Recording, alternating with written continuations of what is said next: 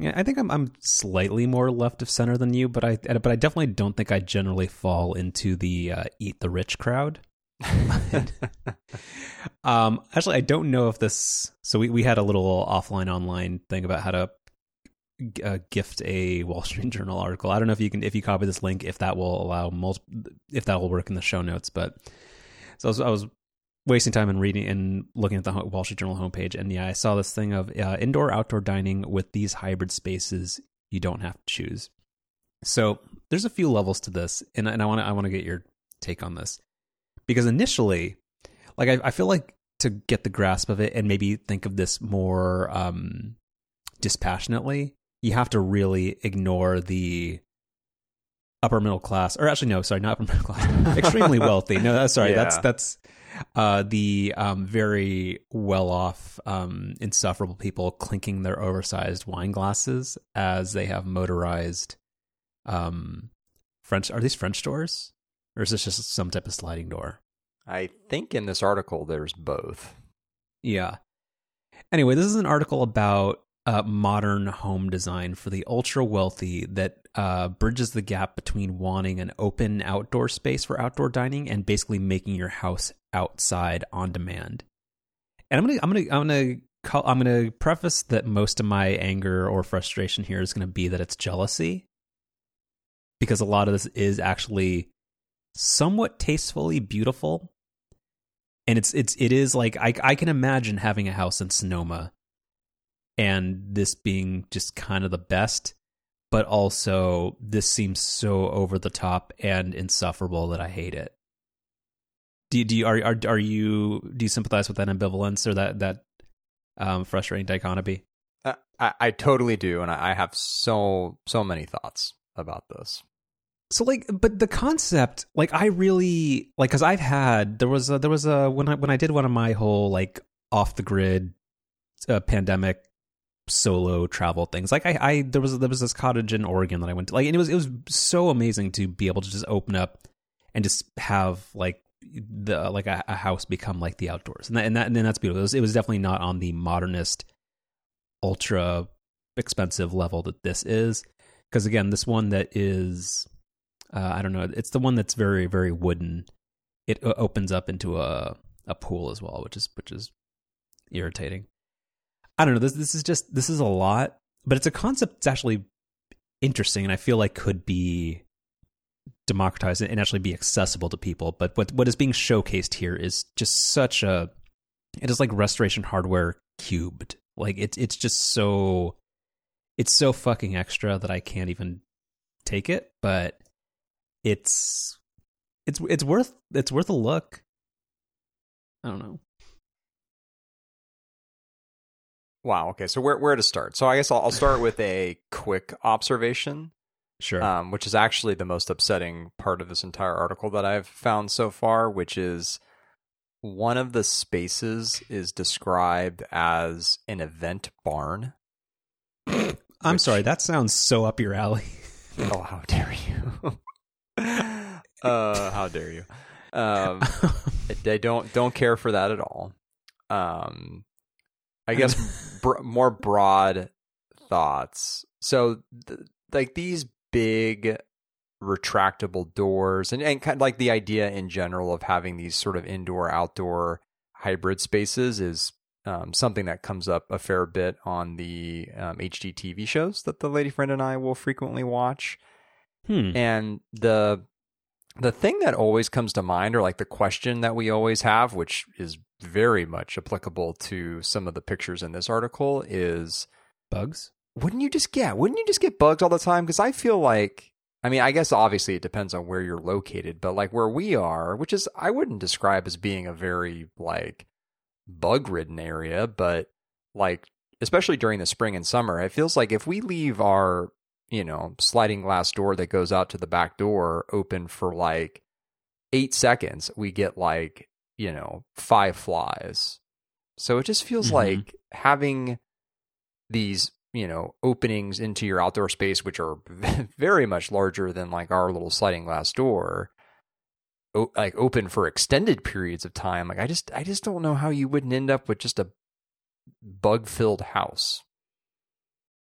That's probably true, but I think these people are at a point where they don't interact with their own lives, that they have people that they exist through, so they have servants and they have people who mitigate that for them. I feel like, and also this whole thing, it's very Apple Park to me. Like, and also, have you ever? I still haven't watched this because I don't have like a good basis for saying this because I just don't like horror movies, so I actually can't pass judgment on whether any of it's good or not, but. There was a movie called Parasite, right? Are you familiar with that? At least tangentially. Oh, that was one of those A24 movies that was very, very, very well reviewed. And I think it was the whole point was that it was like what happens when the tables turn on like ultra wealthy people who live in Korea. Like it was a foreign language movie, but I think that's what it was, and they just like kind of kill everybody. Didn't it win? Yeah, it did win Best Picture in 2019. That's why it sounds familiar. Parasite movie wiki. Academy. I can't spell anymore. It won 4 Oscars at the 92nd Academy Awards. Yeah, but I've never watched it because I don't like violent movies. We've covered this, but there's also another movie. Well, sorry, let's put a pin in this, and you can trace it backwards. Have you seen any ads for this? There's a movie called The Menu. It shows up as like the big advertisement every time you open the HBO Max app these days. Well, so that's the thing. So now that Jason Kylar's whole direct to streaming, I think was that 2021 or did that fall in the 2022? That was 2021. Yeah, but like wait, no. Was that last year? I think it was 2021. What is time? I don't know. Yeah, but there's a movie called The Menu, which is supposed to be very good. Like a local chef that I like, Richie Nakano, had written a good review of it. But his review made me very interested in it. But I did not realize that it was a horror movie. So it apparently does have not exceptionally graphic, but some definite violent elements into it. But what movie? The Menu. That's a horror movie? It is. I thought you started talking about a different movie. Really? Well, no. So for people making a mind map of this show, and so I was initially talking about Parasite, which feels very much like the aesthetic that this Wall Street Journal article is talking about. But then I pivoted to another movie of the same vein, which is that it seems up your alley too, which is like because you're tangentially have an awareness and understanding of the fine dining world, right? The German washing machine notwithstanding. I do, but I really, really don't like horror movies, so... See, that's the thing, and that's where maybe if you... Because I feel like you have more tolerance for violence than I do. Like, I don't think you love horror, but I would appreciate if you watched this and then told me if it's okay to watch. But apparently it's supposed to be a very good movie where the whole point is, like, experiential diners at ultra-fine dining restaurants. And it apparently has, like, a lot of good... like, it's very well done. It has good takes on the... Kind of like, you know, the French Laundry, Michelin-starred whole thing that the Bay Area. So, like, is this movie like a, oh God, what's that? The what's that famous musical where the barber like, the barber, like kills the people who he's like cutting their hair. And then like turns them into like meat pies, and then what's a meat pie? Wait, I do not want to Google. Even though I have an incognito window open, I don't want Barber that kills people in my search history because I know somebody else is tracking that. Oh, what am I thinking of? It's not here? Edward Scissorhands, is it? No, that's a kids movie kind of. Almost. But Johnny Depp did do the movie adaptation of what I'm thinking of. Oh my gosh! What in the world is it called? Johnny Depp Barber movie. Yeah, look it up. For Sweeney Todd. Sweeney Todd. Thank you. Jeez. But I've never associated with that. This has to be like a PG-13. Like I've never. But like I'm wondering if like this is worse than that. This isn't going to turn into like. Well, do you want to spoil the ending for you? Of The Menu. Yeah. Oh, but you said you haven't seen it, but you read. No, because this is very much an offline conversation. This is how you know a little bit of everything. Well, this was me trying to scope out second date ideas and then realizing, no, this is a terrible horror movie. Mm. But then I looked at, because there's the whole, have we ever talked about the IMDb Parents Guide? No, but I feel like we probably should. So what's the most iconic movie you've ever seen? I assume for you, the movie that most people identify you with is The Matrix, probably, right? Definitely so, yeah. Okay, so go in your Google search bar, type IMDb The Matrix. Okay, it's probably something that I've done before, but yeah, okay. IMDb and then The Matrix, okay. And then on the product, or not the product page, on the page, you scroll down a little bit, and how do they keep redesigning IMDb to make it worse every time? Quick sidebar. Sidebar, literally. The trailer, auto plays on this IMDb page, and it's in a 4:3 aspect ratio, which is fucking, of course, it is incredibly upsetting. All right, so if you scroll down to, do you see where it says storyline? If you scroll down like half the page, we'll search here story. Yep. Mm-hmm. Okay, then do you see below where it says Parents Guide? I do see that. Yes. So if you want to, this is very much like, actually, you'll maybe end up using this. I don't know if there's a Parents Guide for Sesame Street, but you can go. It's the funniest thing because, let's say you want to kind of know what happens in a movie, but just by category of vice, it has a thing that has a sex and nudity, violence and gore, profanity, alcohol. And it is funny, you can pull up a movie that I'm never going to watch because I feel like it's just a movie for bad people, The Wolf of Wall Street. It's stuff like that where you can pull that up and it'll just tell you every single time that something possibly objectionable happens. So apparently, I don't know who these characters are. I know who Neo is, I think. Cypher and Neo share a drink that is implied to be alcoholic. Mm. Oh, okay. Yeah. The Oracle smokes a cigarette. I don't know who the Oracle is. The word "fuck" is used in the ending credits. Okay, it's a very funny way to interact with media. So I recommend anybody look up their favorite PG-13 and above movie and go to the Parents Guide on IMDb, and it's just such a funny lens to view media through. Yeah, apparently, there are just two kissing scenes in this movie. Okay. So what I was trying to say with the whole Sweeney Todd references, sure. So does the menu turn into do they end up cooking the guests or something and putting them in the food?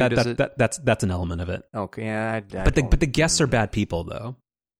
Yeah, I don't want any part of that. Thanks. Okay. Well, now I have to pay somebody. Kind of good on me for guessing that though. Well, because it's the obvious thing. How is a chef going to take revenge on bad people? Anyway, it's a movie that I think I just might ride the 30-second skip button. It's good. On the Rotten Tomatoes page, it has an 89 on Rotten Tomatoes, which is pretty good. Although it's a good movie. It's supposed to be very good. 76 audience scores. Whenever the audience score is a lot lower than the tomato meter, that's a bit of a red flag. That's a movie that's a lot. That gets into territory of a movie that's kind of one of those critic darlings, but no, people who actually see it are this is not great. This goes back to a movie that I talk about a lot. Have you ever seen the movie The Post? It's an old person movie. It feels like something you'd watch. Oh, the Tom Hanks one? Yeah. Yeah. Mm-hmm. Did you like it? It's been a while since I've seen it. I thought it was okay. Yeah, I just pulled it up. 88% tomato meter, 73% audience. Yeah, but see, that's kind of the same idea though, where that's a critic darling, but then it was a good movie. Yeah, it is Tom Hanks at his Hanksiest. You ever seen Catch Me If You Can? No, 'cause highly recommend that. But does that have Leonardo DiCaprio in it? It does, but he's delightful in it. But I hate him. I don't. No, this is young Leo though. You'd like him. I don't like Titanic. I've never liked anything he's been in. No, you'd like Catch Me If You Can. That's a fun one. What's the two-word or the two-sentence premise? Leonardo DiCaprio's character is a scam artist, and Tom Hanks's character chases him down. But it's a very lighthearted movie. Maybe it's fun.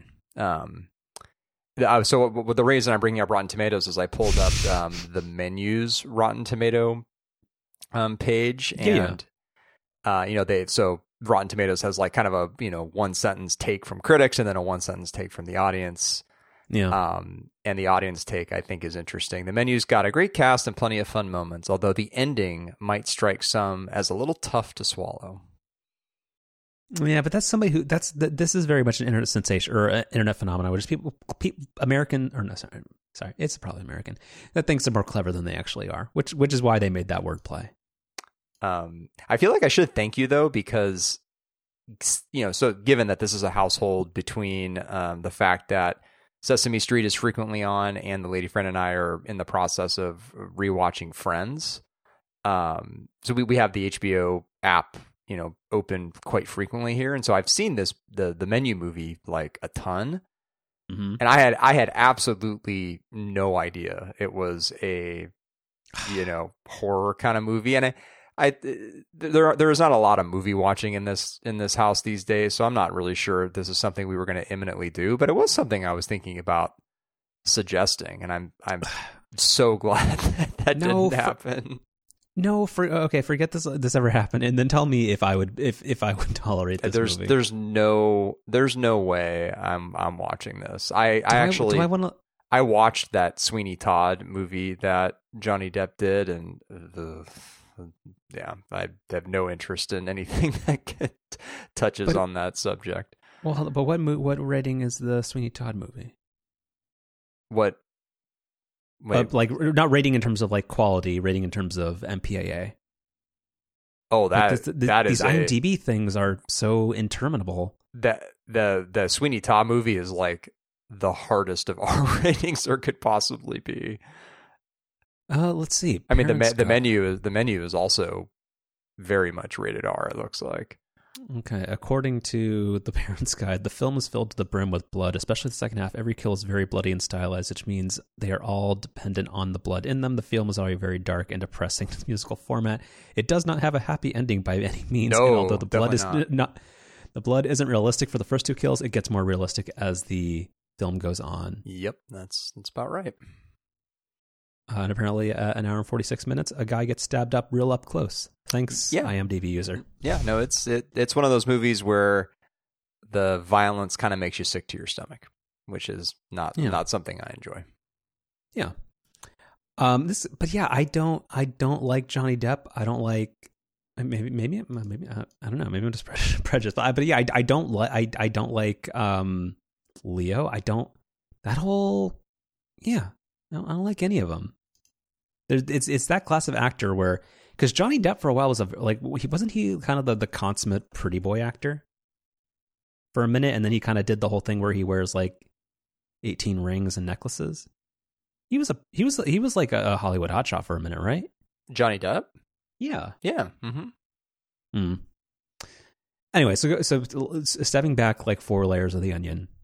Okay, so The Menu is apparently not something that you're going to watch anymore, but the reason so this started with us talking about sliding doors in the Wall Street Journal, but so the Parasite, it's supposed to be a very, very good movie, but again, probably too violent for my taste. So, and you've never watched that one? Parasite? Yeah. No. Okay. All right. Anyway, I don't actually know how that related to this Wall Street Journal thing. How did we get to this, back to this indoor or outdoor space article? Well, that was my initial thing, which is that the photography is very good, because the whole thing that stresses me, or doesn't stress me out, but that bugs me about this is that there's so many aspirational consumer brands, and so you have, it depends on your income level, but like in the realm that I run in, it's going to be like your West Elms, your CB2s, and sometimes like Crate and Barrel, like Restoration Hardware and Pottery Barn are outside of my scope.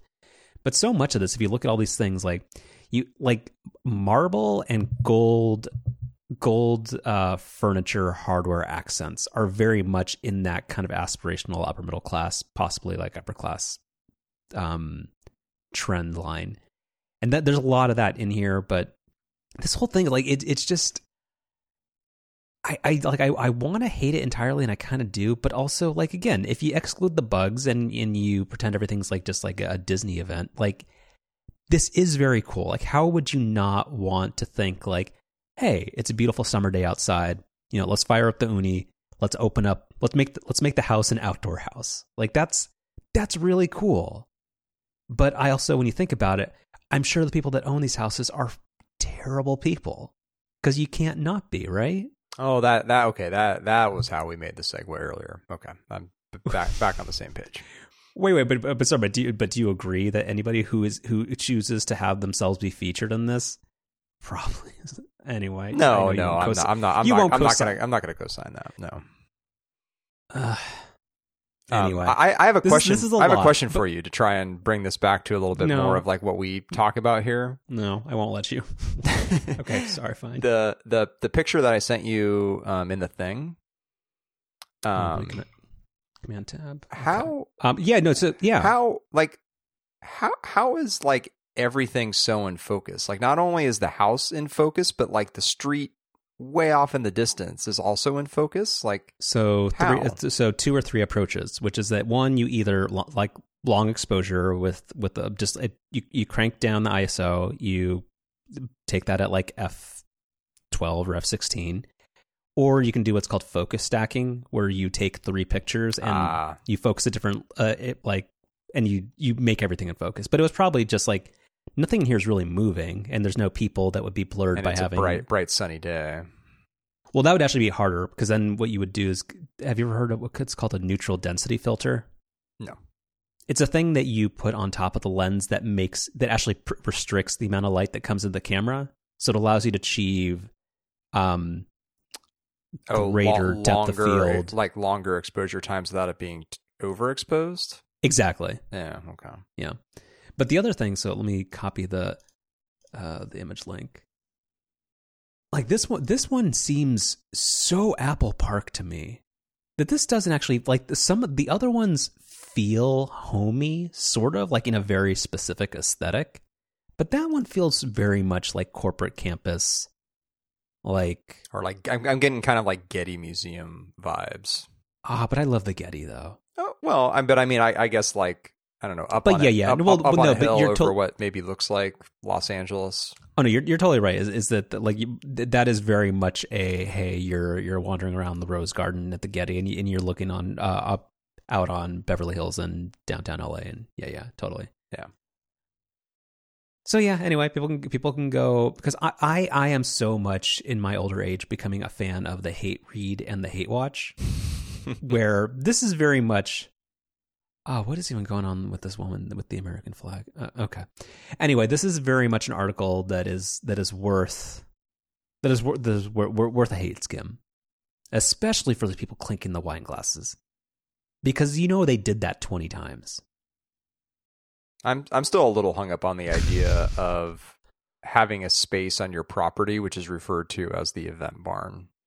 Again, not throwing shade, but I can see that in your future. I can see an event shed.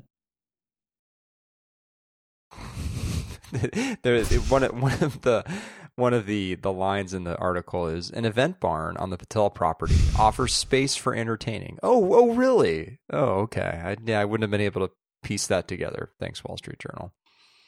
Well, no, it's a co-working space. What the hell else is an event barn supposed to be if not for entertaining? I guess also maybe to have pictures taken of and put into a frustrating article like this one. Yeah. Anyway, this is fun. Yep. Careful. No. Okay. What? No. I don't. You don't know what I was going to say, but you maybe were right. Okay, I'm closing all tabs related to The Menu. I don't want to think about that movie anymore. Okay, now, here's the thing: is what I'm going to do is I'm not going to watch it, but next week I shouldn't say it, but I'm going to speak so highly of it and say, hey, no, that stuff was super minimal. It's such a great movie, and then yeah, this is probably not a question that you may have like a quick answer to, but I don't know if you don't maybe put some thought into it. Like, have you ever had that happen with a movie? Where you've sat down and watched it, and it's turned out to be something you totally didn't expect, in a bad way or a good way, and like in a bad way. No, like I don't try to over research the movies and media I watch.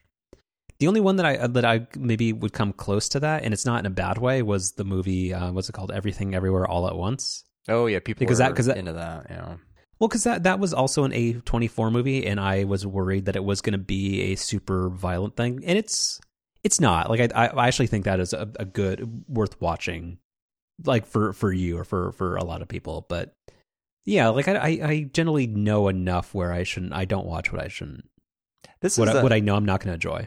This is not quite the same thing, but it's kind of similar. And this would be my answer to the question, which is, you remember that movie from a few years ago that people went nuts over, Mad Max?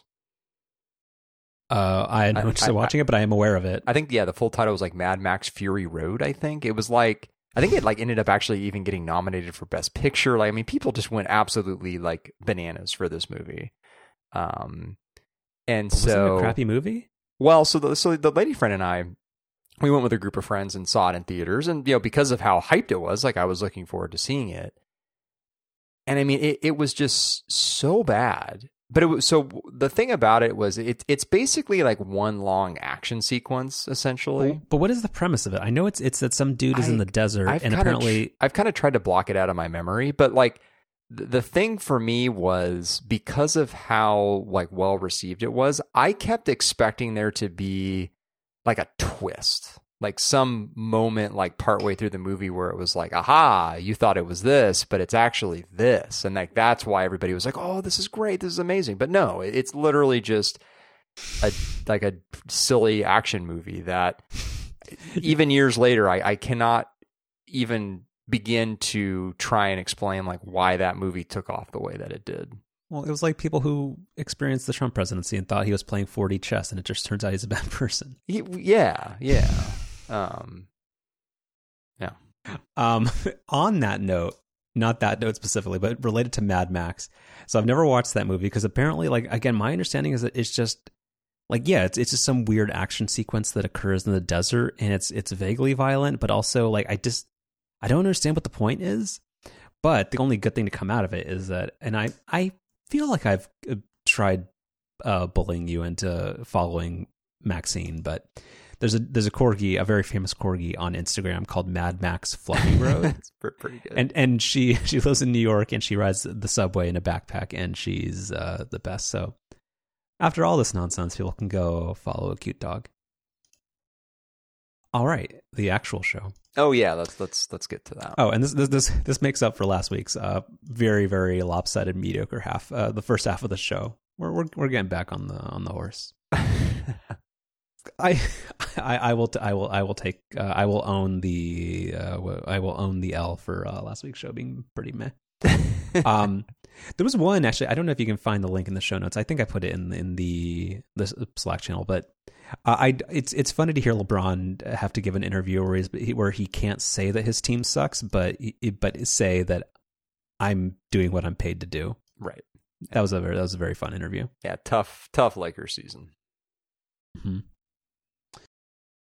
All right, we can kind of quickly go through this one because we talked about it mostly last week, but just it's more analysis about the. YouTube TV, Google Sunday Ticket deal, and just kind of, yeah, nobody. So the takeaway or the headline was that the only winners are the NFL and the people who didn't have to buy it, and that feels true. Like the more I think about, like I don't know. Like I've always, maybe it's just the marketing, but I've always thought that Sunday Ticket was this prestigious or coveted thing. But also, like the more I think about it, it's like other than like sports bars, who's buying this? Yeah, it's. I mean, this article is really just a good summary of everything that we talked about last week. But yeah, it's sports bars and people who live in a city that's outside of the area that, you know, the team that they root for is in. And so this is kind of the only way to then, you know, always be able to see your out-of-market team. But like outside of those two use cases, I don't know who it's for. Well, but also, because you'll clarify for me as the sports fan, so we'll actually two things on this. It's called NBA League Pass and MLB Extra Innings. Isn't that kind of the equivalent it is. Hey, yeah. But the difference is that Sunday Ticket, because the NFL has diversified their like the scheduling of the games, like MLB Extra Innings, like that actually gives you access to what you want, where now that there's Monday and Thursday and all these extra, like Sunday Ticket doesn't get you everything. Even let's say you live in Las Vegas and you hate the Raiders, like it doesn't really give you everything, whereas the other league passes kind of actually do. No, I'd push back there, because like with NBA League Pass, for example, any of the games that are on national TV, so on ESPN, ABC, or TNT, those games don't appear on League Pass, the best games. Well, no, but you're not buying.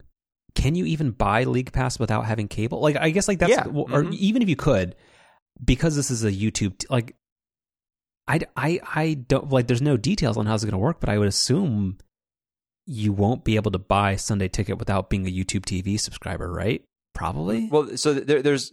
Well, that's, yeah, still kind of TBD. There's two differences with something like League Pass compared to Sunday Ticket. One is that with, you know, the NFL, all the games are on at the same time. So that's another silly thing with Sunday Ticket, is that, and they do the thing where you can have like 8 games on your screen at once or whatever, which I don't understand why you'd want to do that. But again, obviated by Red Zone, right? But you know, with you know, NBA League Pass and with the MLB thing, at least those games are, you know, far more spread out. So if you're just a fan of the sport and you want to watch a bunch of games, it's a lot easier to do that, like in the NBA or Major League Baseball as compared to the NFL, where, you know, all the games are happening at the same time.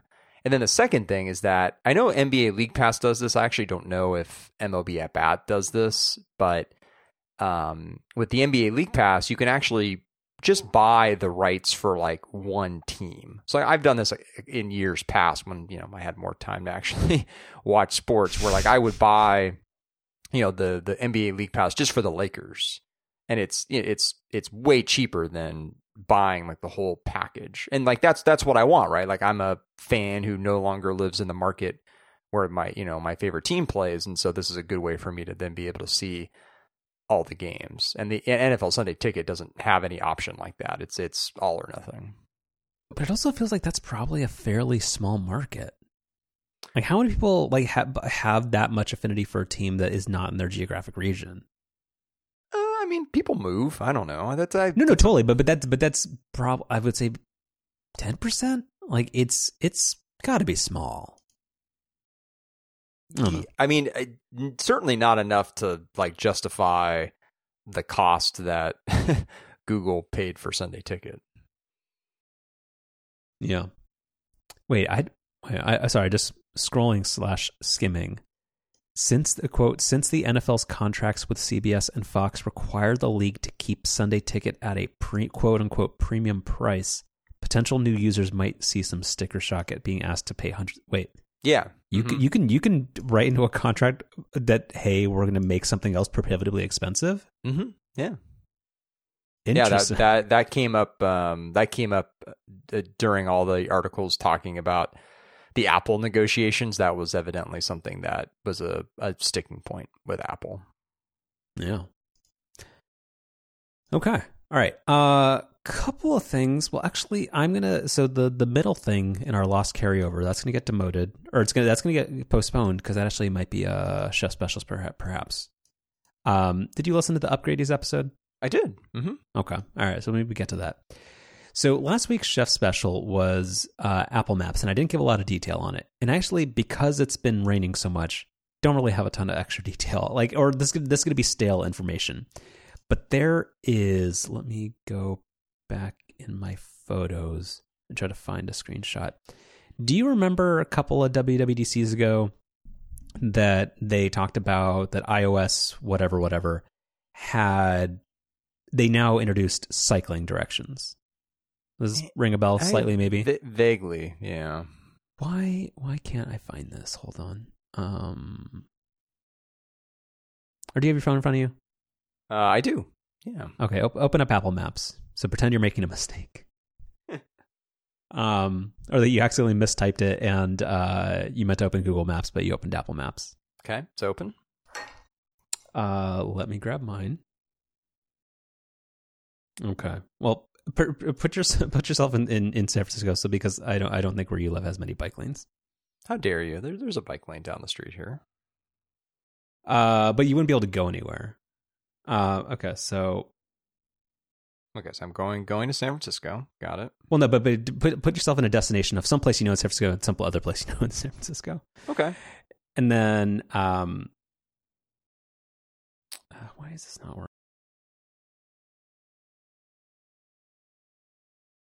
Okay, are you there? Uh-huh. Okay. So I do the thing. All right. Man, Apple Maps this is great audio content. Hush. I should have been more prepared.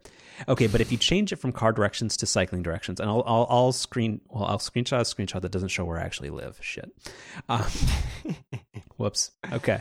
But then so when you go to cycling directions, do you see what it shows you?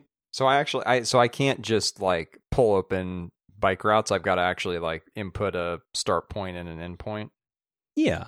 Because that's the real feature here. All right. So, okay. I've got it. So drive, walk, transit, rideshare. No, cycle. Then cycle. Okay. Yep. Okay. So, I'm pretending I'm going to Golden Gate Park based on where I live. So Google Maps stinks for cycling directions for a few reasons, which is one that, so the way I normally ride a bike and get directions is, one, I'll just preview the route. So therefore I generally know where I'm going. But Google Maps, I guess, tries to be too clever. And what it'll do is, because I just have my Beats Fit Pro in, I have them in transparency mode because it's safer. And it will tell you like where to turn and stuff, which is great. But the problem is that Google Maps tries to be too clever and it'll say, turn right at San Francisco Bicycle Route 30. And then it will just say a bunch of words and then eventually will say Folsom Street or whatever. And it's not helpful at all. So conversely, Apple Maps, which...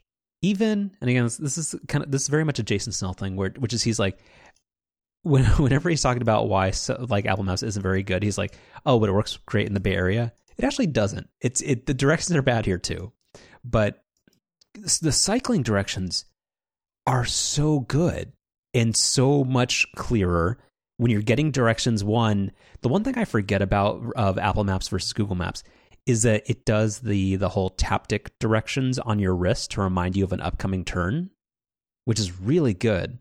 But then if you're looking at the directions that you can get on your phone, it will show you different bicycle routes, and it knows it is properly mapped out and prioritizes or weights what has like protected bike lanes or car-free streets and stuff like that. And it'll also show you the elevation gain that you're going to face while being on a bike and allows you to make a smart decision on that. And it doesn't do this whole thing where it tells, like, it gives you like these impenetrable bike route numbers. It'll tell you after the stoplight, turn right onto Harrison Street or whatever. Like, it's so much better. And it brings up the questions of, one, I don't know how Google Maps is this bad for this specific feature. And also how Apple Maps is this good for this precisely one form of transit. It's still terrible for driving, but it's even after, how long has it been since Apple made their own maps? Like, it's back like even when Forstall was with the company, right? It's been a long time, yeah. Yeah, still sucks, but it's so good for cycling directions. Maybe a hot take here, but so... ever since I've actually had a car now that has CarPlay, I've, bounced back and forth a bit between Apple Maps and Google Maps. I generally don't mind Apple Maps. But don't mind is not a big endorsement. But I haven't really been able to point to anything that's made it worse than Google Maps in terms of the directions that it provides. And granted, I'm not driving around nearly as much as you do, so maybe I'm, not the best test case, but yeah, I don't know. Apple Maps seems fine. And I think it looks a lot better on CarPlay than Google Maps does. Not that really matters, but no, you are right, and that is one thing that I actually noticed is that also while you have this up, so get out of the bike directions thing. And just, I'd like to zoom in on, I assume they have this level of detail everywhere, but like just Google, like just go, I don't know, go to like like Market and Octavia Street or something, like, and just keep zooming in. And the level of detail on Apple Maps is crazy. Mm-hmm. Like, it'll show you literally what direction, like every, again, protected bike lane, where parking is, where trees are, where crosswalks are, how many lanes there are. When you have transit only lanes, like, the detail is crazy, mm-hmm. but the directions still aren't very good. I don't know. Like, it's just like Apple Maps. Like, it's not even like Waze where it's trying to like be like, oh, let's save you some time by taking you on. It's just like Apple Maps will frequently just take you on like just that are not like, if you're trying to get from like, for OPSEC reasons, wherever, like, but like where I live, like over to Marin or somewhere else. Like, it's just like there's standard ways that you like you would take 3rd Street, you go up Pine Street, and then you go like down like Franklin. Like you there's ways, there are main corridors of getting through the city in a city that mostly doesn't have freeways. And just Apple Maps does it wrong so much of the time. And I don't know, it's just, I'm surprised that it's still not better. But again, the highlight of it is that these cycling directions are so well designed and focus on the things that somebody who's commuting by bike actually would care about, which is that how congested is the road? What is the elevation climb? And are there protected bike lanes? Are there bike lanes at all? Like it's really, really good. So I've actually had to go through, and I had actually made it in Spotlight so that it would never accidentally ever bring up Google Maps. Like, I had just made it pretend that it doesn't exist on the phone because I didn't ever want to tap Maps on the phone and it not open Google Maps. I've actually had to tell it to stop hiding Apple Maps because it's good for this one reason. So, yeah. Anyway. Yeah. All right. Yeah, we can, unless you have something to share about the first one, we can kick that to another week or scrap it. Sure. Sounds good. Yeah. All right. You want to talk about EV stuff or you want to talk about Apple stuff? Let's talk about Apple stuff. Okay. What do you want to start with? I probably have a lot to say about how Apple's or how the iPhone photos are getting worse. So yeah, we'll table that for a second because I just talked a bunch. Oh, okay. Okay, let's talk about the interesting news of the week, which is that was this in his Power On newsletter, or was this just a standard run of the mill Gurman scoop? This was a classic Gurman scoop. Yeah. And this is paywalls for me, so Bloomberg is the one I won't pay for because that one is too expensive. That was very expensive. All right, so, yeah. So apparently Apple is going to, as I said 2 years ago, is going to add touchscreens to Macs, and the very first one is going to be an OLED based MacBook Pro, which is set to debut in 2025. So I actually didn't read the article. So does he give any more details on how it might actually work, or is that pretty much it? That's pretty much it. Well, so because you, in response, posted in Slack that like you thought this would come to fruition in like some type of like iPad Mac OS hybrid thingy. Was there anything in the article to suggest that, or is that just your personal dream? That's just, I wouldn't describe it as a dream necessarily, but that was just kind of the way that I would think about this being kind of neat. The idea that this would start on a MacBook Pro, though, is kind of weird because it seems like Pro users wouldn't necessarily be the audience that would be super interested in the kind of the tablety sort of side of it. I would think that'd be more of like a MacBook Air thing. Well, I think it's more of you put that type of thing in the most expensive product. Because yeah, like that's how everything works, is that it all cascades down. But yeah, I hadn't ever thought of it the way that you suggested it, and this is just my iPad prejudice showing, but no, I because I feel like even the most diehard iPad productivity power users have kind of abandoned the dream of the iPad being a. So I guess like that doesn't necessarily speak to me. I would just think it's like, because even though Windows and the Surface products are pretty not great, like that's like this is kind of what I've been talking about. Like where like it feels like with what was the one before Ventura? Oh, I have no idea. I've lost the thread on Mac OS names. Mac OS before Ventura. I know I keep joking about it being called Irvine, but anyway. No, it was called Monterey.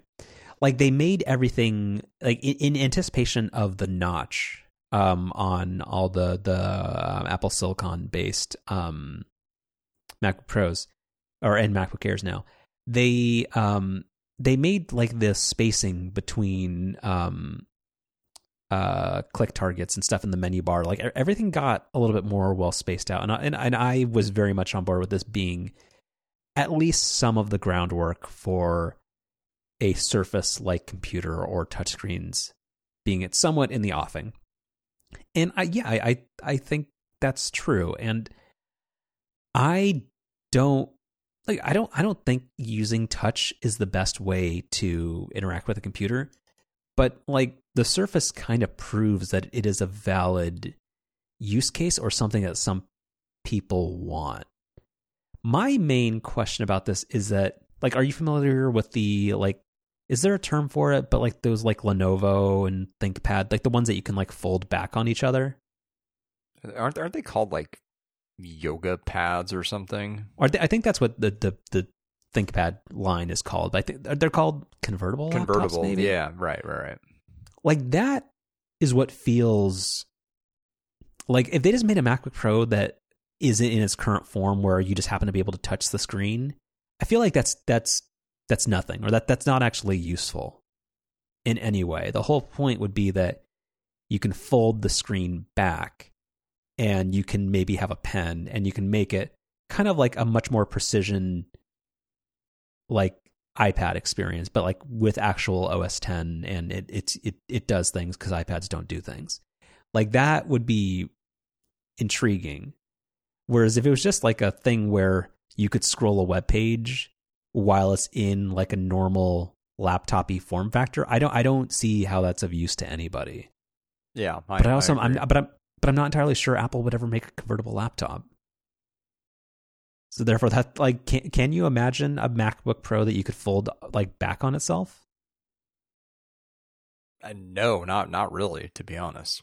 So yeah, so that's where I don't really know where this goes, but it is interesting. Yeah. Mm. It was a weird bomb to have dropped like at 9 a.m. in the morning, you know.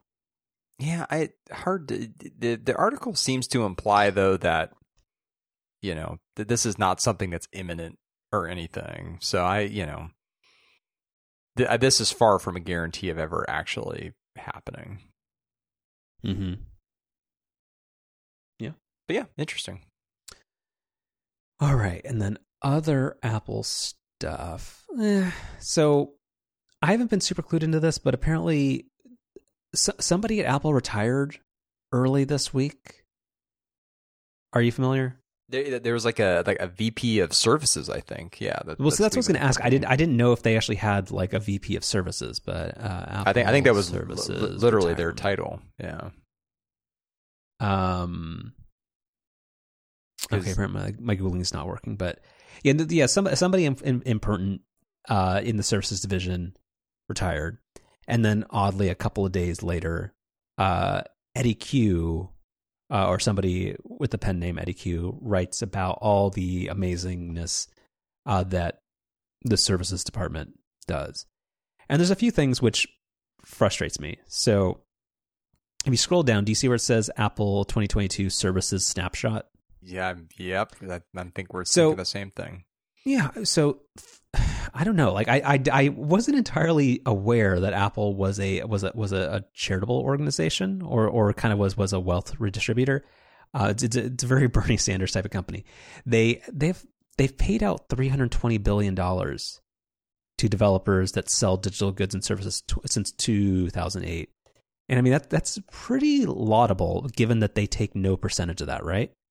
So that this has come up a handful of times in the past, and it was exactly the reason I wanted to include this in the show notes, is that I think if you had to try and point to a single example of what is wrong with Apple today, it's exactly this. It's this framing of Apple being the one who is, out of the goodness of their heart, paying money to developers from the goods and services that they sell. Be happy. You should be happy we only take 30%. You ungrateful bastards. Like, I mean, like that's, it's, oh, fuck you. Oh my God. That is such a weird framing for. It is. Yeah. Yeah. No, like, I hate it. I hate all of it because there's honest ways. Like, again, I was very anti Apple TV Plus at the start. I still kind of am. Like, it's a business they don't need to be in, but I'm like, again, if they want to make money based off that thing, like great. And Apple TV Plus has turned out better than I expected it to be. And even though season 2 of of Ted Lasso was kind of a dud, but like the whole the App Store is not a charitable endeavor, and coupled with years and years of headlines and lawsuits about how, like, sorry, this it's a quick side reel. Are you familiar with what ChatGPT is? Uh-huh. Yeah. There's a big controversy or big story about like one of the top ranked by revenue apps on the App Store last week. So ChatGPT is a product that's costs nothing currently by a widespread public beta by a company called OpenAI. It doesn't cost anything. And there's one of the top grossing apps on the App Store was some app called like that was just a paid wrapper that I think it was like $14 every week or some shit like that. And Apple is happy to approve that and allow themselves to collect 30% off of an app that is obviously, to anybody that would look at it, a scam. Yet, if anybody else tries to release something into the App Store that Apple could possibly get 30% of but doesn't, that will absolutely never see the light of day. So that's the whole part where you have this thing where Apple is patting themselves on the back for so mercilessly or benevolently paying out $320 billion to developers for doing basically nothing other than payment processing, which averages out to probably like 2.2% per transaction. That's such a pile of horseshit, and I hate it so much. I agree. Anyway, all right. So quietly, Eddie. Yeah, please don't go any more Warriors games. Nobody needs. No. Okay. Lastly, on iPhone stuff, this is a thing. So put a link to the 9to5 Mac article, but also I'll put a link in the DM that you put in there too. So MKBHD, who's a very popular and very, very, very good YouTube reviewer / tech, just general, not commentator. That's underselling it, but he's just got great opinions on technology.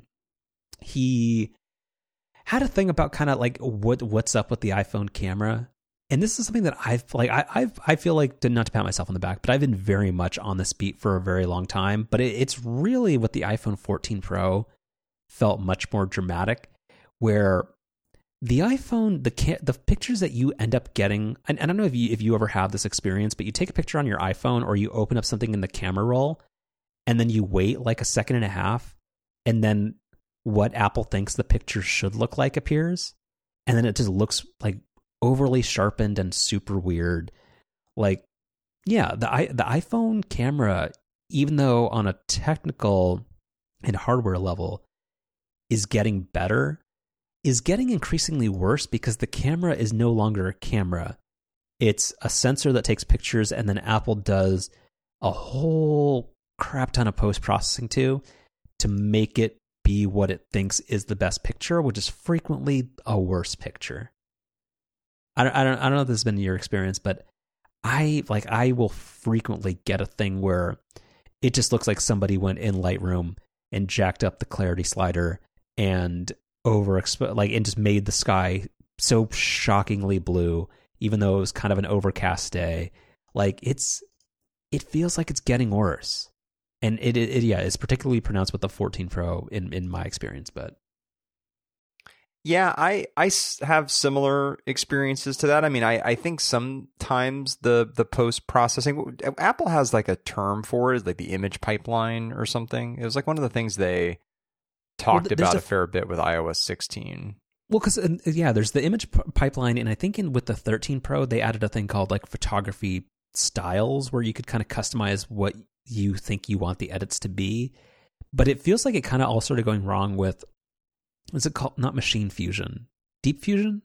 Something like that, where they had a thing where, like, because they had the, like, it was in a presentation, they had, like, a picture of somebody in a sweater.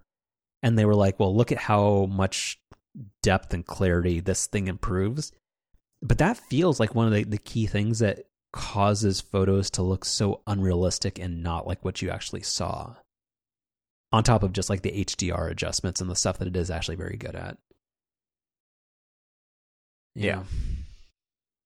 Anyway, yeah, it's because that is the challenge. Because like there's only so much that people are like the phone companies are going to be able to do with the sensors themselves. So like the differentiator and the way to actually get more usable images in the hands of people who are taking pictures, like is computational photography, which is an admirable goal, I guess. But I don't want to be like the old like traditional camera curmudgeon, but like. It is frequently worse. And that's the thing where, like, I know Apple will never release a slider that says, like, hey, do less to my photos. But, like, I don't, you know, they're erring too far on one side. And that just feels kind of meh. Yeah, the premise or the framing of this MKBHD, it's kind of a tongue twister, video is really smart. Highlighting the fact that Apple and Google and other phone manufacturers spend a lot of time touting the hardware behind their camera systems, but it really is the software that makes arguably the biggest impact to the end result that you get from taking a picture. Mm-hmm. And that's the thing with like, night mode is one of those curious cases where I feel like there's much more to be forgiven there, because night mode does actually improve photography a lot, but a lot of times you will get a situation where like it turns nighttime into day and it's just horribly unrealistic. But yeah, like there's a balance to be struck, and I don't think Apple's willing to give that level of customization to the end user. But yeah, but the defaults that they're currently baking in are just, yeah, it's not really working. Yeah. Okay. So I think we have kind of just like a grab bag of EV stuff, and then I think we're good for the week. Yeah. All right. So you've been so much like I've been on the anti-iPhone camera beat for a while. You've been very much on the supercharger beat as being one of the not actually secret, but like kind of just one of the secret weapons, or the what's the term that Apple uses? Secret sauce? Maybe, but like just like one of the ecosystem advantages of being owning a Tesla is that you got your superchargers, and that the way that is integrated into the car of like knowing how many stalls are available and like how like, and just like a lot of that stuff, it is very, very well done. And even though you have highlighted there's some capacity issues and kind of actually like in your most recent, well no, actually your two most recent long-term trips were taken in your internal combustion car, right? Gasoline-powered vehicle, right? Yeah. But have you actually had any experiences where like there's an not overcrowded, but like a just no availability at a supercharger, or have you not had any super? We've had it happen a couple of times. Nothing crazy. None of the line of 20 Teslas waiting to plug in sort of thing. Whenever we've traveled using the Tesla during like, holidays, we've, kind of made an effort to go at a bit more off times, which is honestly for traffic more than anything. So I don't have any like horror story from waiting for a supercharger. Got it. But yeah, so the whole charging network situation as EVs become more popular, and actually, I don't think this made it into the show notes, or maybe it did. But the BMW thing? No, the Ford sales versus Tesla sales. Oh well, yeah, that's in here too. But stick with the chargers for a minute. Well, yeah, but so that's the thing, which is that like one of the ways that Tesla has again. it's difficult to talk about the company and separate it from its founder, but one of the successful things that Tesla has done is they kind of, one, they built an EV with enough usable range where range anxiety is mostly not a thing. But also, when you're doing extended road trips and stuff, range anxiety is not a thing because you actually do have an extremely easy to use, fast, and available charging network. And with every other non-EV that uses, it's a DC, is it just called DC fast charging? Like, is there a name for the charging technology? It's just anything non-Tesla. Yeah. There's just like, there is, I think it's called ChargePoint. There's, the ones that are in Northern California, a bunch are called Volta charging stations. And Electrify America is the one that was, kind of people like to like the automakers like to pretend that it's actually out of their own goodwill, but it's a joint venture between Ford and also Volkswagen Auto Group, which was created because Audi and Volkswagen lied on emissions testing. So part of their court judgment was that they had to invest a bunch of money into charging stations. But yeah, Electrify America is kind of, I guess, the leading supercharger competitor, but it's still not a great experience currently, and the reliability and availability of non-Tesla charging stations leaves something to be desired. So I think there was something, actually I can Google it real, but wasn't there some type of Volvo Starbucks partnership or something? Something like that, yeah. But yeah, so, and I think it ended up being, it was only 60 or 100 stations or something. It was just not much. So the Volvo thing was 60 DC fast chargers at 15 Starbucks stations. Whoop-de-doo. But Mercedes is planning to create its own network of EV chargers to support the launch of their EQS and EQB electric vehicles, which makes sense. I feel like the resistance to EVs these days is getting and this is again to the credit of Tesla. I feel like range anxiety isn't necessarily the gating factor anymore. I actually think it's probably just still availability and cost. But Mercedes-Benz in choosing to put their money behind installing 10,000 fast charging stations is a step in the right direction and important for EV adoption. Yeah, but I have a different take with this Mercedes-Benz article, which is they're touting the fact that they're going to install 10,000 chargers worldwide over some number of years, I think. Oh, but then you scrolled the 2027 thing. The current supercharger network is 40,000 stations. And, as discussed earlier, even that gets stretched pretty thin during busier times. So I don't know. I've actually view both this charger story and then the Ford stuff, which maybe we're going to get into in a second, as being kind of good data behind a point that I think we made last week, which is that, there's lots to complain about Tesla. If you're a Tesla fan, I think there's a lot to worry about with the company.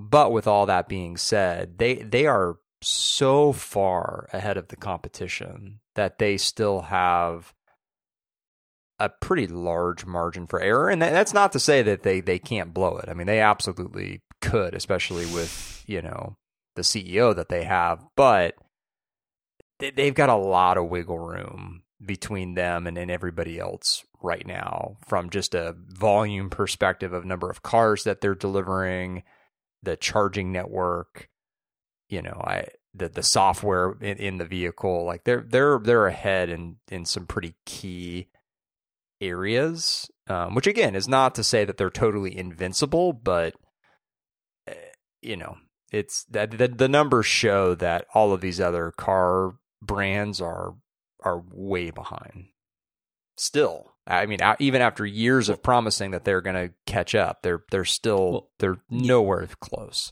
So we'll get to that in a sec. So just to round out this story, the other bit in this Wall Street Journal article is that so by 2027, its network in North America is expected to have 400 charging hubs, providing 2,500 EVs. So even 5 years from now, It is actually going to be a fourth of the charging stations that they're overall committing to. So that's crazy. Yeah. And also total number Electrify America stations. Google, do you know? Electrify America has 3,500 charging docks at 788 locations. Yeah. Are you confident in that 40,000 figure? Dude, it's just right on Tesla? The supercharger site. Yeah. You can't. That's fake news.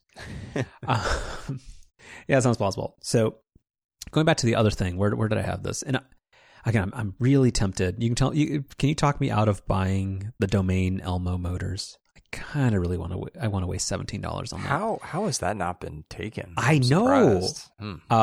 So wait. So where was this? Keep scrolling. Okay. Yeah. So another article from the journal. So yeah. So Ford's U.S. auto sales fell 2% in 2022, but apparently EV vehicle sales have surged. Pretty great. But so in 2022, well, you already have the data in front of you. But how many vehicles did Tesla sell? Tesla was I actually don't have that number in front of me. Wasn't it like 1.3 million cars? With Ford's EV sales surging, they sold 61,000. So it's fine. I'm really we talked about this last week. Like when my lease is up, I'm going to be buying my current gas powered car just because I don't currently see anything that makes sense as an EV right now. Because just morally, I'm not buying a Tesla.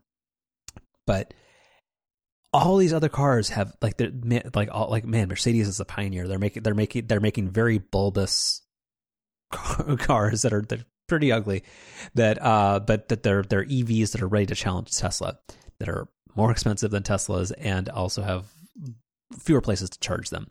But nobody is selling anything in the volumes, even collectively. If you add I'm sure you can tell me what the Excel formula that would be for everybody but Tesla. But nobody is making sales in anywhere near the realm that they are.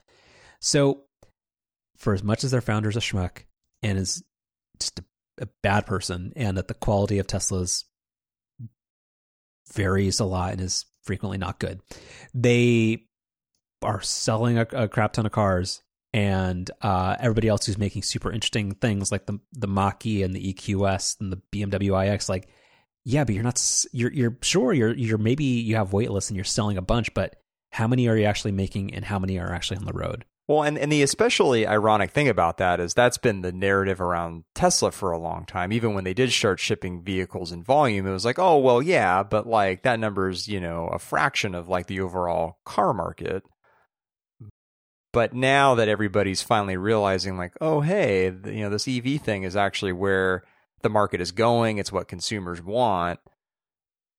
Now they're the brand that's actually exponentially ahead of where everybody else is.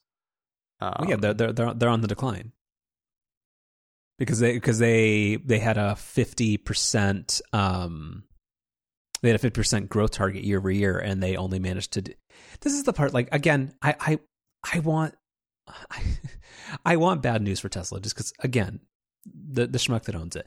But when you think about it, so they set and a really aggressive growth target of 50% year-over-year growth in unit sales. And when you think about what the denominator, or what the original number, like that's based off of, compared to everybody else, like that's just so many cars. And like, we're not going to get into the stock, but like their massive failure, allegedly, of only achieving 40% year-over-year growth, it's still like that 40% growth is multiples of all the other cars that everybody else is selling. So that I feel like that narrative is kind of a weird point for people to take.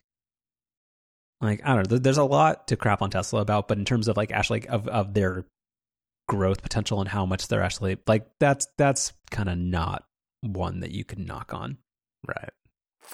One semi related note, I guess, like you made a comment an episode or two ago about like when you were thinking like, or when you just were talking about your car buying decision, you made some comment about you actually can basically just buy a Tesla. Like, you don't actually have to wait like months and months and months. And I guess the last time I had kind of checked in on this, because it's not something I like regularly follow, like all of the Tesla models, it was like you put in an order and it was like, oh, we'll get you one in like 15 months or something. But looking around on the Tesla website, like, I mean, yeah, you can just pick up a Tesla today, or even if you build one, at least with like, I guess I've only looked at like the Model X so far, but like even if you build one, like you get it like in a couple months.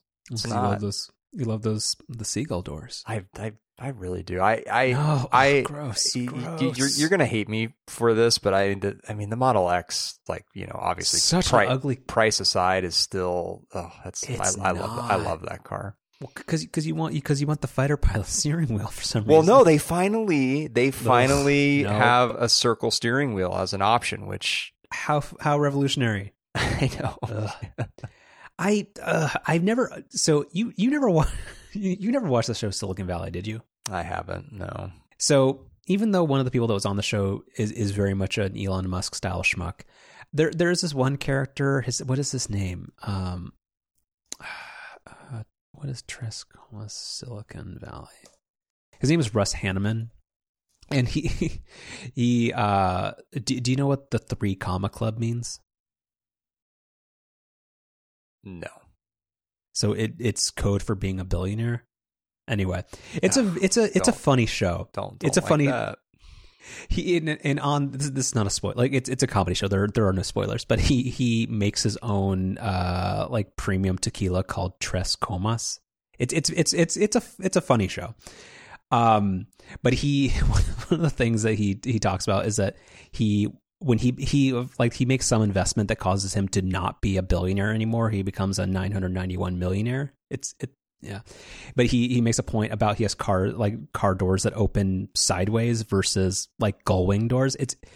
Look up the clip on YouTube. It's very funny. But like that is, every time I see that YouTube clip like pop up like somewhere, I always think of the Model X, and it's just, it's an interesting car. And like a lot of respect to the people who aren't Elon Musk that made Tesla and actually made functional EVs, but. The gull wing doors are, yeah, no, 5,000 thumbs down. No, I really like them. Were you one of the kids, and like not what was actually on like your bedroom walls, but did you like whatever the 6-year-old version would be of lusting after what the Lamborghini like cars? Like, was that your deal? No, my love of the Falcon doors comes from the DeLorean and Back to the Future. Oh yeah, that's that definitely seems more your style. Yeah. No. Yep. Okay.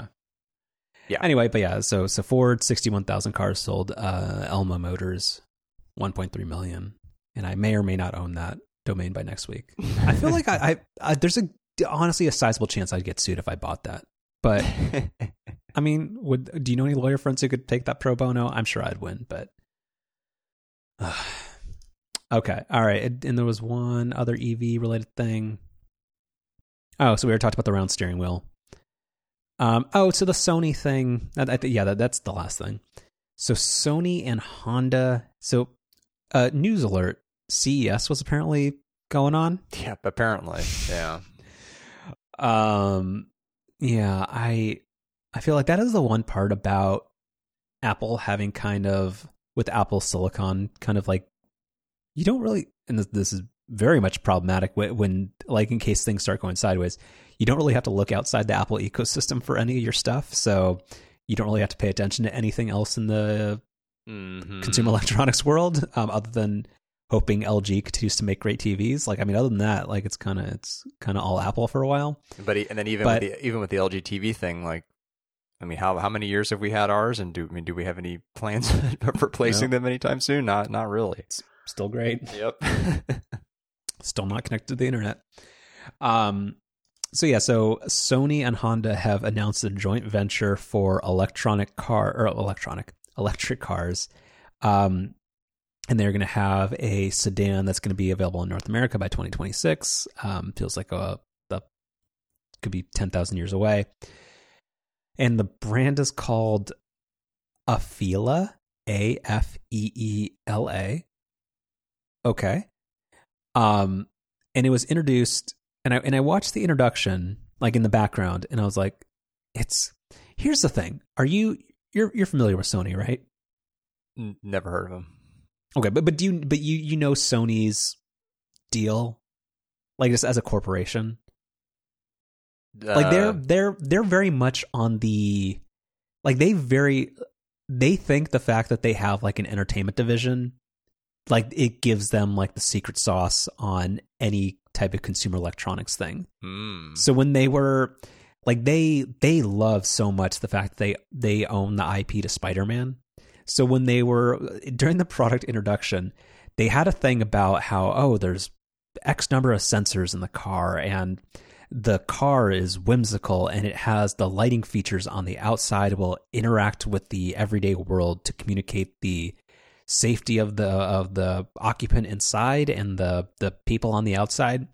And it was like, and when you're charging it, it has like a charging indicator on the outside that's so easy to read. And it also allows you, and it was like one of the things they showed was that it served up an ad for Spider-Man while you're charging your car, which I have no idea who outside of Sony thinks that's a useful feature. Like, Sony has, I love the cameras. I can understand why somebody will buy a PlayStation. Not personally for me, but nobody on the planet's going to buy this car, and that's fine. I don't think they understand why people buy cars, and I know it's not because of superhero product IP tie-ins. Like, this is such a weird product. I don't know, but it would be nice to walk up to your model your Model 3 and see a charging percentage on the on the front grill. Maybe, I guess, because maybe they don't think apps exist. I'd. Like, it's just, who is this for? Very unclear. And it has, and if you look at it, it has a dumb, stupid fighter jet yoke steering wheel. Yeah, which stop. It's actually, so it's interesting. It's worse than Tesla's. With the Model X and Y now, when you go to the configurator, not only is there the just, regular steering wheel option. That's the default now. So it's the regular one? Yeah. Yeah. Is the dumb one extra money, or is it just an option? No, it's just that they're the same price. The other part of, so the thing with, again, to go back to Tesla for a second, like the reason it's extra dumb, it's not just that it's a weird shape. It's that if you get that one, it doesn't have like the left and right stalks. So if you want to make a turn signal, it's a capacitive button. Well, on that's the steering wheel. And that's the same with the traditional looking steering wheel they have now. They haven't added the stalks back or anything. It's got all the same buttons and stuff. Which, from the reviews I've seen, I guess the general consensus is that those actually work okay. But MKBHD says no. Oh, okay. Well, I've seen some, and also reviews. The horn is also on the steering wheel, but it's a button. It's not the horn. Yeah, it's weird because the kind of the stock system, or I don't know how else to describe it, that's been in like in the earlier versions of the Model X and Y, and like what's in the Model 3 or the Models X and S, and like what's in the Model 3 and Y now is really, really good. So I don't, it's weird that they would have gone away from that. It's a really, really good system, but oh well. Yeah. All right. Yeah, I think that's it. So, show specials, what you got? So I've actually got a very kind of an appropriate one, given the kind of early discussion on this show. I did not plan it this way, but it's a movie recommendation. Mm-hmm. I'll send you the Rotten Tomatoes link. Which, so surely you've heard of this movie, Glass Onion, colon, a Knives Out mystery, which apparently the director really disliked that they added that second part to the title. But anyway, the lady friend and I watched it last week. And is this a Netflix movie? It is, yeah. So the first movie, the first Knives Out movie, was a just traditional theatrical release. I forget which studio put it out. But then, as the sequel is being developed, the rights ended up coming up for sale, and Netflix bought it. So they're planning on not only they now have released The Glass Onion, but they're planning on more of these Knives Out movies. This movie is it's absolutely fantastic. Like, cannot recommend watching it enough. Like, it's a movie that it's great right away. Like, I think literally the first or second line of it, like, we were cracking up. Like, it was so, that's great opening, and it's just super well paced throughout. It's a mystery that really, I think, strikes the perfect balance between keeping you guessing, but also not making you feel like you're completely lost. Like, you feel like you can keep up with what's going on, but that you don't really know what's going to come next. And I think that's a really hard balance to strike. I think movies go to one extreme or the other too often, where they're either really predictable or they have a twist where it's like, well, how the heck would I have seen that coming? And this strikes that perfect middle. Super, super entertaining, really funny. Yeah, I cannot recommend enough watching this. Have you watched the original Knives Out? I did. Yeah, we really liked that too. Huh. That's been at the top of my to see list. Maybe it's 27. It's excellent.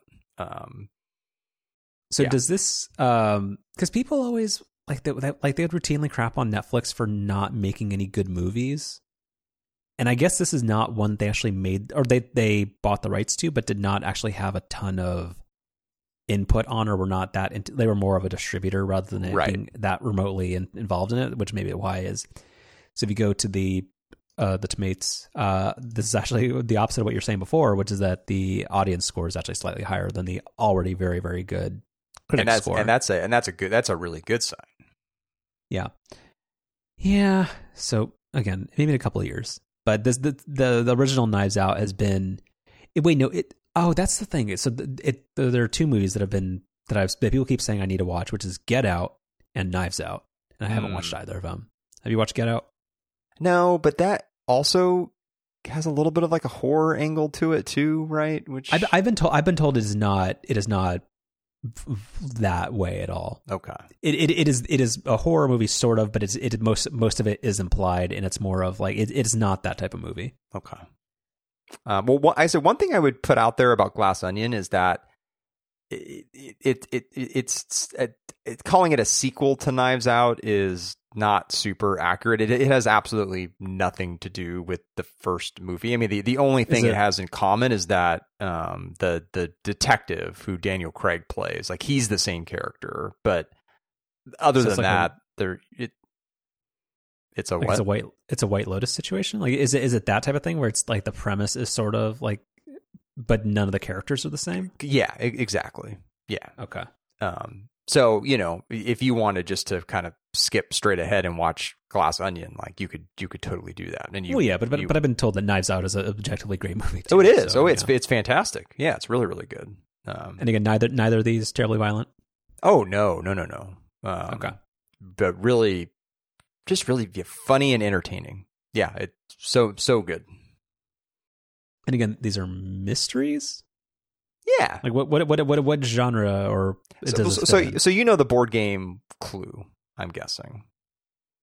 Is that basic, like, whodunit, like somebody died and you have to figure out who? Yeah, okay. Like I mean, not a spoiler here, but the Glass Onion actually has a little bit that kind of makes fun of Clue, because that's very much like when you think about kind of like the style of the movie, like it definitely evokes Clue. Kind of a goofy kind of or like, actually, again, no spoilers, but Glass Onion also kind of pokes fun at this too, like kind of like the murder mystery dinner kind of thing. Like it's very much that. And yeah, it's so good. Got it. Okay, I will bump it up 2 notches in my queue, which again means sometime in a few years. Right after The Dark Knight. Okay. Mm. My chef special is a cautious one, and this is one that's very tricky. So I think you're going to have some input here. So you listened to the Upgradees? I did.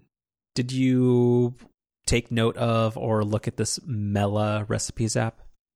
I did, and you put it in the thing too, which that really caught my attention because it was already something I was I took note of when listening to the Upgradees. So people can go to mela.recipes is the website. So who made this? It's the reader guy, right? Yeah.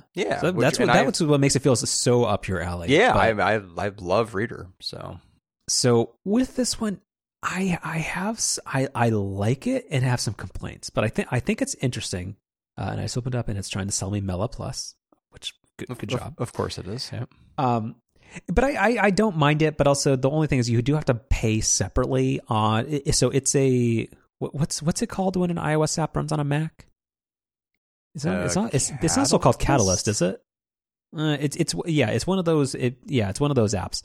So if you want Mela on iOS, it's $5. If you want Mela Plus on a Mac, it's $10. So all in, it's $15. That's entirely reasonable. That is half of what you'll spend on the ingredients at Whole Foods on a recipe that you saw on tasting table, and it's not gonna be very good. So it's fine. But this, like, I'm not an RSS guy at all anymore, but I assume the app is kind of like Reader. Like it's very pretty and it's very simple and straightforward and to the point. And the beauty of it is it's like language parsing. Like you can just like, it has a share sheet extension where if I'm in the New York Times cooking app or I'm on Bon Appetit or like I'm just anywhere, it almost always, like whatever the share sheet plugin thingy is, like it pretty much nails it every time in terms of turning that into a standardized recipe format and will import the picture that accompanies the recipe. And it's a very good app. My only complaint about it so far is that it, and this is coming from somebody who, are you familiar with the app Paprika? Sorry. Do you have any type of like recipe organization or collection system whatsoever? No, not really. I've tried. What one have I tried? I've tried Pestle. What? How do you spell it? Pestle. Oh, like the little like the thing that you make avocado, not avocados. What's yeah, like mortar and pestle. Is it a silent T? It's mortar. Mortar and pestle. Pestle. Whatever. Don't at me. Don't edit that out. No, of course not. No. Oh man. All right. Okay. All right. Fine. Damn it. You win a show title. So, yeah. Like so, Paprika used to be kind of the go-to, but it's a very like it's a super stodgy, not very good app. It's just kind of one of those things that's been the default. It's the Microsoft Excel of recipe apps. Like it exists because it's just nobody bothers to compete with it, and it does the job fine, but not great. So Mela is it's neat. Like I want to like it, but my big complaint is that there's no like thing that says, hey, I made this. Like I've looked, there's no way to just say like, this is a recipe I have made. And there's no way, as far as I can tell, to rate a recipe. Like you can add a tag, I guess, that says good, but there's no way to like star a recipe like you can in Paprika, but everything else about it is so much better. But yeah, there's those. So I should probably, I don't know if there's a feature suggestion. Like, 'cause I'm sure people have thought of this, like being able to rate recipes after you make them, or like the whole thing that you're gonna collect way more recipes than you actually have ever made. But there's no good way to say like filter out the stuff I've already made.